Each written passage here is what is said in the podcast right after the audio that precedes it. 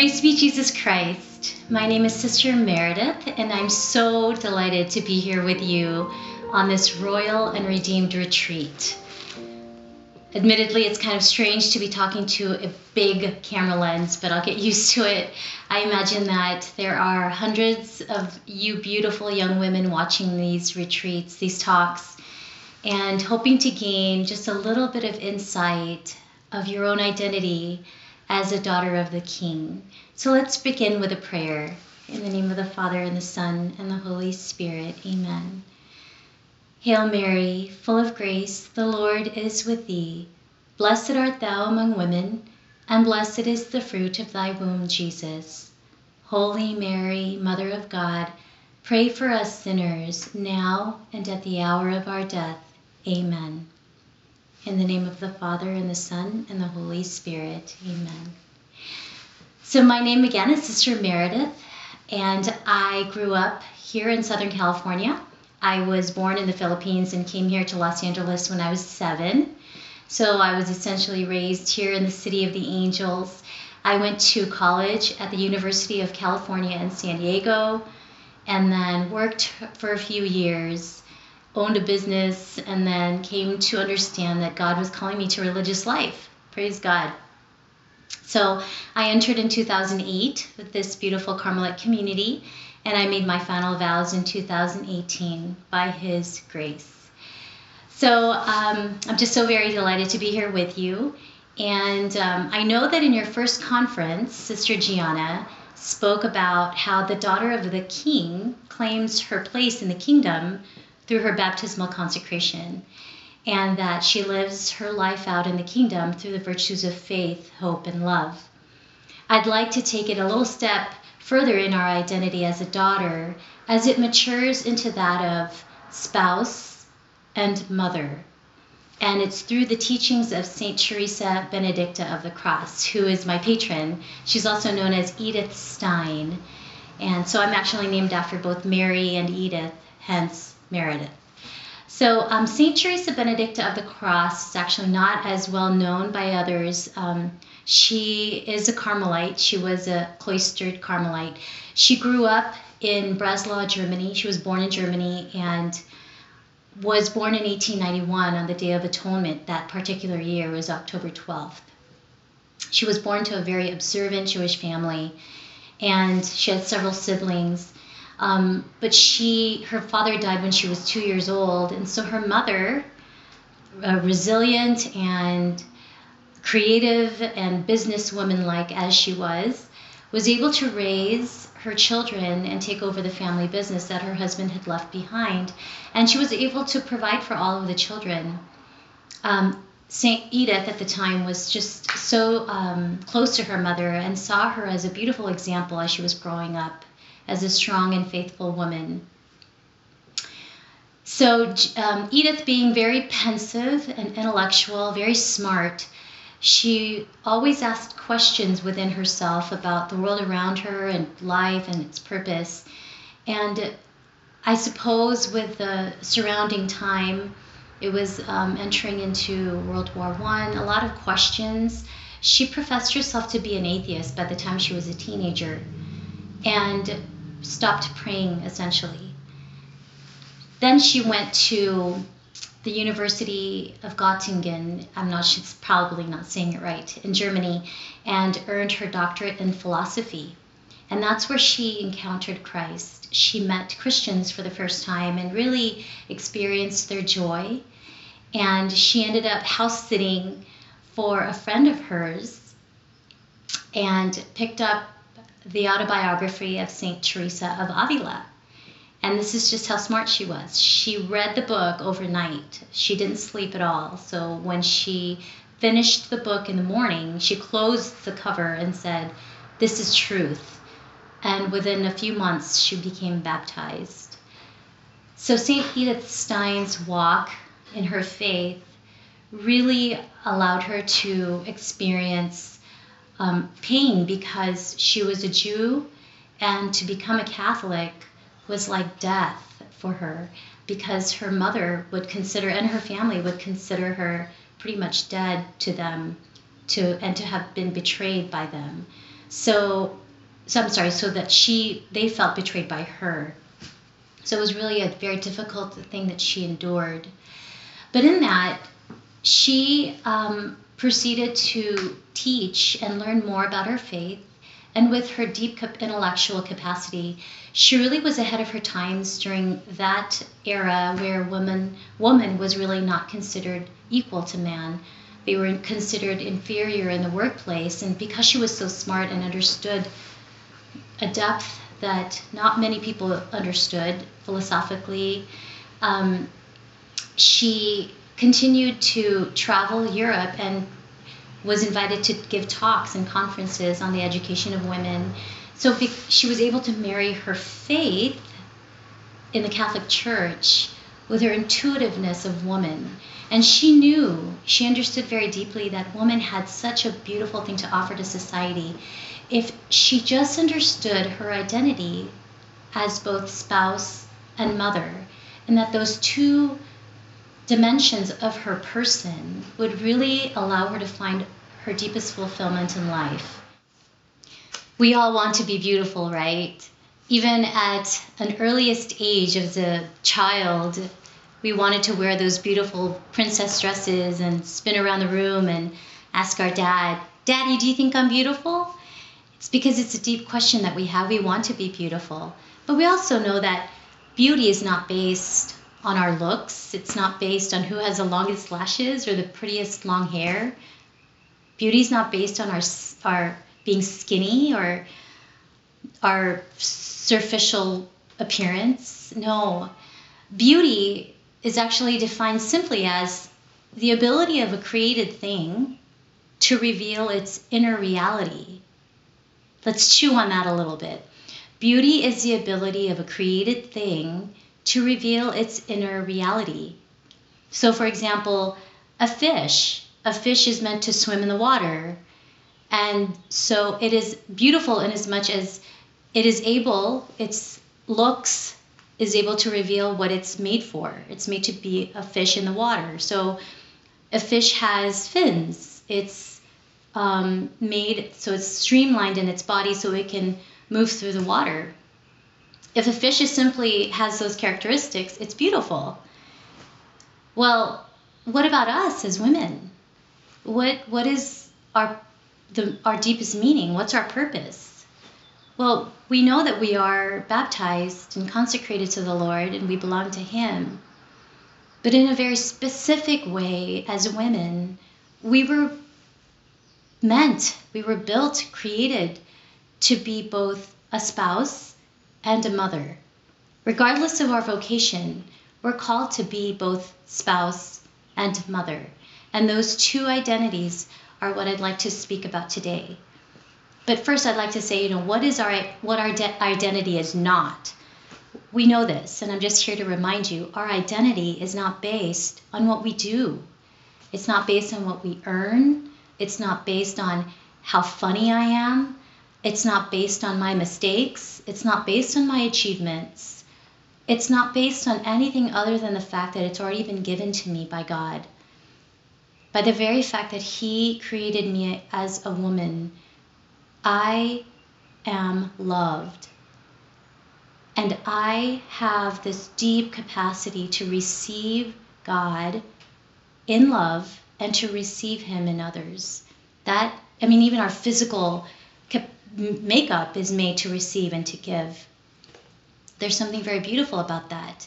And we are beautiful in as much as we're able to really understand that identity and to live that out in this royal way. This is the royal way for us, my dear sisters. It's to bring life to the world through our identity as spouse and mother. So, I'd like to quote St. Teresa Benedicta of the Cross you like my pink paper? So, St. Teresa Benedicta of the Cross says that the deepest longing of a woman's heart is to give herself lovingly, to belong to another, and to possess this other being completely. That's our deepest longing. And the only person who we can give ourselves lovingly to and to receive is God Almighty. Number one, God Almighty. He is our first love. And I'm not saying this because I'm a religious, I'm saying this because we are Christians. Jesus Christ must be that first love that we must always turn back to, always and everywhere and at all times, whether we're married, single, or religious. Always, always Jesus Christ. And many of you have seen the image of the Sacred Heart, right? A priest said this to us beautifully, and I remember it because he mentioned how Jesus Christ in the Sacred Heart is the love of all loves that we have been searching for. The image has a wound in its side that's bleeding, it has a crown of thorns, a cross, and flames. This love of God bleeds and is wounded for love of us. It's willing to suffer sacrifice to death for love of us. This love will walk up to Calvary and be crucified on a cross for love of us. And his love is so passionate and so strong that it burns with love and longing for us. That's the love that we want. We can't find that love anywhere else but in our Lord. And we have to fall in love with Him. But we can't give what we don't have. So we first have to receive it from Him. And He's giving it to us all the time. All the time, He's giving His love to us. So, this love of the Sacred Heart is really um, what creates that spousal unity with between us and God. And on a practical level, we enter into that spousal relationship through prayer. What is prayer? Prayer can defi- be defined in many ways. I've heard it defined as prayer is allowing yourself to be loved by God. Prayer is being the real you before the real God. Prayer is being alone with the alone and allowing Him to love us. Prayer is, as St. Therese would say, a lifting up of our heart to God, both in joys and in trials. Prayer is relationship. Prayer is friendship. Prayer is communication with God. And we can't come to know God unless we speak to Him, unless we pray, unless we allow Him to fill our hearts. And I know right now it might be difficult to be able to go to a chapel and pray, but your dignity is such that He is within you. You are a you are a walking tabernacle. Wherever you are, there He is. Our mother Luisita has this beautiful quote. She says, Form a rich and beautiful tabernacle for our Lord within you, and then do not let him go. In that way, you will always have him with you. Enter within yourself, and meeting him there, tell him all your experiences.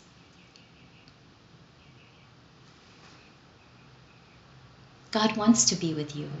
He wants to love you, but we must also spend time with Him and carve out time in our schedule to be with Him. Now, inasmuch as we identify or come to a deeper understanding of our identity as spouse or bride, I also like to say, then we understand that we can be fruitful in a maternal dimension.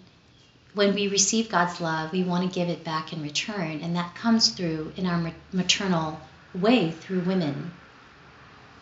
And St. John Paul II he beautifully quoted in, um, or he said in his letter to women, he said that perhaps more than men, women acknowledge the person because they see the person with their hearts. Isn't that true? Don't you see people with their with your heart? You don't intellectualize too much. You just see the beauty of the person before you. And I think that's a gift that we've been given that brings life to the world we are geared towards the person. We see the person, not the duty, not the task. We see the person. And by doing so, we elevate the dignity of man in society by the very fact that we've been given the gift of woman womanhood. Now, is it easy? No. It's absolutely not easy because we are wounded. We're wounded with original sin. And there are good parts of us, but those good parts of us can also turn in on itself and become a cross, become a fault. So uh, maybe a gift that we have of wanting to make sure that everything is just right all around us um, for others, for ourselves. Um, we have a fault of wanting to always be in control. You know, controlling. You know, women could be nagging. We can um, constantly just want things to be so right that we worry about it. We don't trust the Lord. And we need to. As a woman, we need to be his handmaid. We need to be docile. We need to really just submit to his holy will and trust him. You can tell him your plans, but then let him tell you his and submit to what he would rather want rather than yours if it doesn't match. And most of the time for me, our wills don't match. So praise God, I have I have in our schedule our time to pray so that I can constantly surrender to God. Um, we also have the ability to want to achieve our personal highest potential. We want to be the best that we can be, and we will work at doing so. But on the flip end, we can also have this excessive self interest in ourselves. We can have a little bit of, of um, self importance, too much self importance that we think about ourselves too much. You know, it's a funny thing I've heard it said where someone jokes, Well, enough about me. What about you? What do you think of me? Right? It's that same kind of thing. We're just thinking about ourselves. And maybe it could be very subtle, but we think about how the world perceives us and we end up comparing ourselves with other people. And we don't need to. We don't have to be the best at everything. We just have to be the best at who God made us to be. We don't have to be, if you're married, we don't have to have the best husband or the most well behaved children. Or if you're single, we don't have to have the best I don't know, even the best clothes or the best job or the best Instagram post or the best this or that. No, we don't have to constantly worry ourselves about these needless things because we know that we're loved. We know that we have a dignity that no one can take away. It's not based on those superficial things. And if it's difficult for us to believe that, which I understand, the more we need to go to God in prayer and ask Him to heal our heart, to heal our heart. A good husband will do that for his wife. And only Christ can do that. Only Jesus can heal. Um, we also have a gift of sensitivity um, because we are directed towards the person, but then we can be overly sensitive. So much so that we can't take constructive criticism from other people. It's hard to um, take objective criticism, and we take it as, as if it's a rejection on our person, when really it's just a no, just don't put that vase here, put it over there. It's an objective thing rather than you're a bad person because you put the vase there. Do you know what I mean? I'm sure you do. But we have to get over that oversensitivity and be able to see things objectively and not as a as an offense to our person.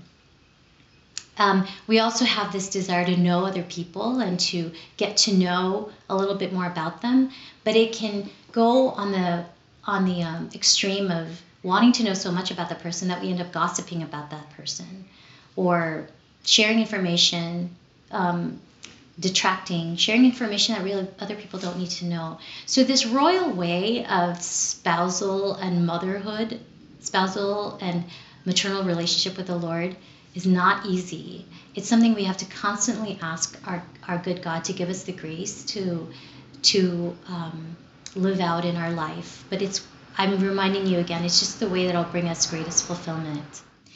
I'd like to share with you a little bit now about Esther, Queen Esther, who was born in the mid 400s BC. And she was a young Jewish girl, and her parents died. And so her cousin Mordecai took her in as, as her foster father. So in the book of Esther, it said that she was a very beautiful woman and she was a very observant Jewish person. And so she followed the laws of the Mosaic laws and prayed and loved her, the customs of her Jewish people. Well, she lived during the time of King Ahasuerus. I have a hard time saying that. Ahasuerus, I think. So, king, I'm just going to say the king, all right? So, the king had just recently deposed Queen Vashti because she had disobeyed him. He had called her to the court and she refused, and that was a great offense to the king. So he deposed the queen, and his counselors told him, Well, why don't you put a call out to the kingdom and bring in all the um, young virgins as a part of a harem? And, uh, as a part of a harem, and then he would choose the queen from there. And so, enter Esther. She was brought in as part of um, one of the virgins to be a part of the king's harem. And get this so you have to have a year of preparation um, in this harem to be even presented to the king or during in which you are presented to him. I'm not sure if you have to finish the whole year, but it's six months of lathering yourself with oil and myrrh, and then another six months of putting cosmetics and stuff all over your face. I, I just can't imagine it. So it's like spending a whole year in, I guess you can say a spa, which I guess it doesn't sound so bad, but that's a lot of preparation. So during that time, the king can call you and you would you have the choice of picking whatever you wanted to bring with you um, and you would go um, at night and then come back in the morning well it came time for esther to to be called. And the eunuch, who was a custodian of the harem, um, was expecting for her to tell him what she wanted to bring. But Esther, just being a simple Jewish girl, she didn't ask for anything. She just simply received what was suggested to her. And she lived her life that way. She was really not attached to the, these adornments and to the, uh, the royalty that was around her. She was just simple and a beautiful woman. So she won the admiration of all the harem and the eunuch and the king. So the king eventually chose her to be his, his queen. So at this time, Mordecai, who's her foster father, he, he loves Esther so much, and he was just kind of watching over her to make sure she was all right. So he would often um, walk the uh, front of the palace and just kind of keep tabs on what was happening there. And there was the right hand man of the king named Haman or Haman. Haman hated the Jews. He didn't like them, and Mordecai gave him even more reason to not like him because whenever a king's official would walk in front of you, you are supposed to bow. Well, Mordecai would bow to no one except to God our Lord, his Lord. When Mordecai, I'm sorry, when Haman walked in front of Mordecai, he refused to bow, which infuriated Haman even more. And so he contrived this plot to exterminate the Jews, literally. And he got the king's signet ring and was able to send out a message to all the Jews in the country that at a certain day they would all be exterminated. Well, Mordecai, Mordecai found out about this and um, ended up being able to tell Esther this message. Well, he told Esther go to the king and ask him to overturn Haman's plot. And Esther sent back a message to Mordecai saying, you, you don't know what you ask. I haven't been asked to go to the king in 30 days, and if I do so, he can kill me by penalty of death. If you appear to the king without being summoned, you could die. Well, Mordecai sent another message back and said, Don't think that just because you live behind those walls that you're safe eventually he'll find out that you're a Jew, Jew and he'll kill you too. So, what does Esther do? She calls on God's help. She sent a message back to Mordecai and said, All right, ask all the Jewish people to pray for three days and to fast on my behalf. I and my handmaids will do the same. So she went into her room, took off all her her queenly adornments, put on sackcloth and ashes, did not eat, and prayed to God for three days. She had such a strong relationship with God that she knew that He was the only person that she could turn to during her time of distress. So she did. She prayed. And then at the end of the third day, she dressed herself up in her queenly garments and she um, made herself ready to appear to the king. And of course, she was very afraid because that could mean her death. So she walks into the king's palace, into the courtyard, to where the king was seated at his throne. And it says this She glowed when the king saw her. She, he said, the Bible says, she glowed with the perfection of her beauty, and her countenance was as joyous as it was lovely, though her heart shrunk with fear. So, despite the fact that she was so afraid, she was somehow glowing with the radiance of God, God's love. And that changed the king's heart. He actually stood up in what they said majestic anger. But when he saw her in her beauty, his heart turned to gentleness. So he approached her and extended the scepter to her throat, which meant her neck, which meant that he didn't um, he negated the penalty of death. And long story short, she was able to intercede for her people, and the plot was overturned. The Haman's plot was overturned. Haman was deposed. He was killed, and all the Jews were saved. And it was through Esther's reliance and total surrender to God and her courage in doing so that she was able to approach the king and in her maternal love for her people, saved them through her intercession. And the same happened with Saint Teresa Benedicta of the Cross. She had entered the cloistered Carmel in Cologne, Germany, during the time of World War II. And again, she had suffered a pain knowing that she was to become Catholic. She was already considered dead by her family. But it seemed as if she was now running away from all that was happening to her people when she was really running to God, following His will. But then in Cologne, she was actually putting that community, the local community, in danger. So she was then transferred to Echt in Holland.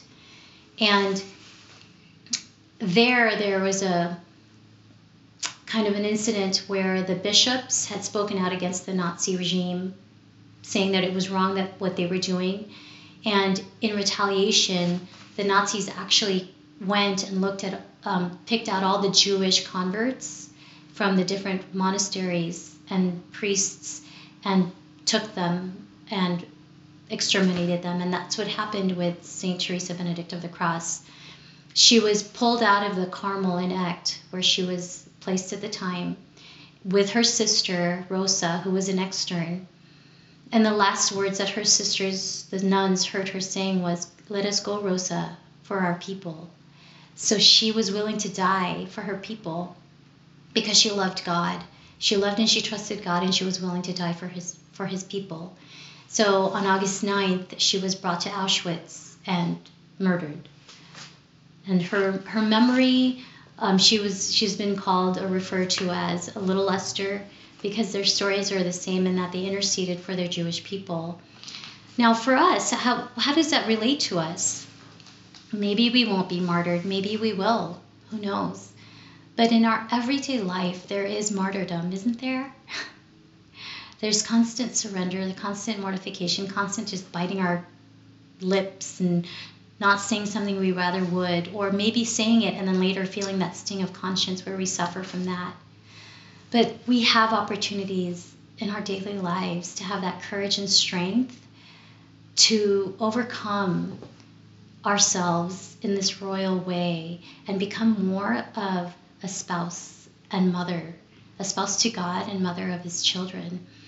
I remember when I when I was in temporary profession, and I'll share this with you, but it's something that's you know was a very difficult time in my life. I um, God permits you know that we go through a time of temporary profession so that we can continue to discern God's will and we're not um, committed in in a final consecration yet. So I was living in a, um, a, convent. It was difficult for me. The situation was very, very, very, very, very, very, very difficult. I God pretty much took away all my support of um, sisters of my age group, or even the amount of sisters I was living in. The apostolate that I had was difficult, and I remember kneeling at the tabernacle, at the sanctuary, and looking up at the tabernacle and crying my eyes out. I was just being the real me before him, and I was saying, Are you serious? Is this really what you're calling me to? Do you really want me to suffer like this? It's not worth it. And in my tears, I heard him say to me, Well, it's not worth it, but I am. And that brought me great peace because he is worth it. He's worth the suffering. So, whatever sufferings you're going through, God is worth it. He died for us to, to prove to us his love. So, in our small way, we can also share in the suffering that he endured because there is no suffering that you endure that he has not done, he has not endured before you. He will give you the strength, and it's only through that spousal, intimate relationship that you have with him that you'll be able to gain the grace and the strength to endure those crosses in your life. So, many of you maybe are single, maybe you're married, maybe you're um, single in the world, whatever, maybe you have your vocation already figured out or you're discerning your vocation. Whatever it is, I I challenge you in a loving sisterly way to ask God to really bring it to the Lord and ask him what he wants of you. Instead of telling him what you'd like, ask him first and listen. In those difficult circumstances in life, when you're maybe having an argument with your husband or a friend, do you pray for that person? Do you ask him to grant that person the grace to be open hearted and to ask you to be open hearted so that you can reconcile in your relationship? He must always be the first person that you go to. That's what a spouse does. You always go to, to God first because He's the one who'll give you all the answers and He will fix it for you. Trust that He will fix it for you. So here we are um, at the end of our talk. I'm hoping to have a um, a little PDF with notes with um, some scripture readings based on the bridal relationship between God and His people, as well as um, some scripture on the mother, the woman, our Blessed Mother, at the beginning in Genesis and in Revelation. So if you feel so inclined to pray through those those different scripture readings. But I do um, really encourage you to be that light, that feminine light to our world, and to allow God to really make you that woman that He created you to be through those two dimensions of spousal love and maternal love that you were made for. You are beloved, you are worthy, and you are cherished. God bless you. Let's end with a prayer. In the name of the Father, and the Son, and the Holy Spirit. Amen. Glory be to the Father, and to the Son, and to the Holy Spirit, as it was in the beginning, is now, and will be forever. Amen. In the Father, and the Son, and the Holy Spirit. Please be assured of our daily prayers for you. God bless you.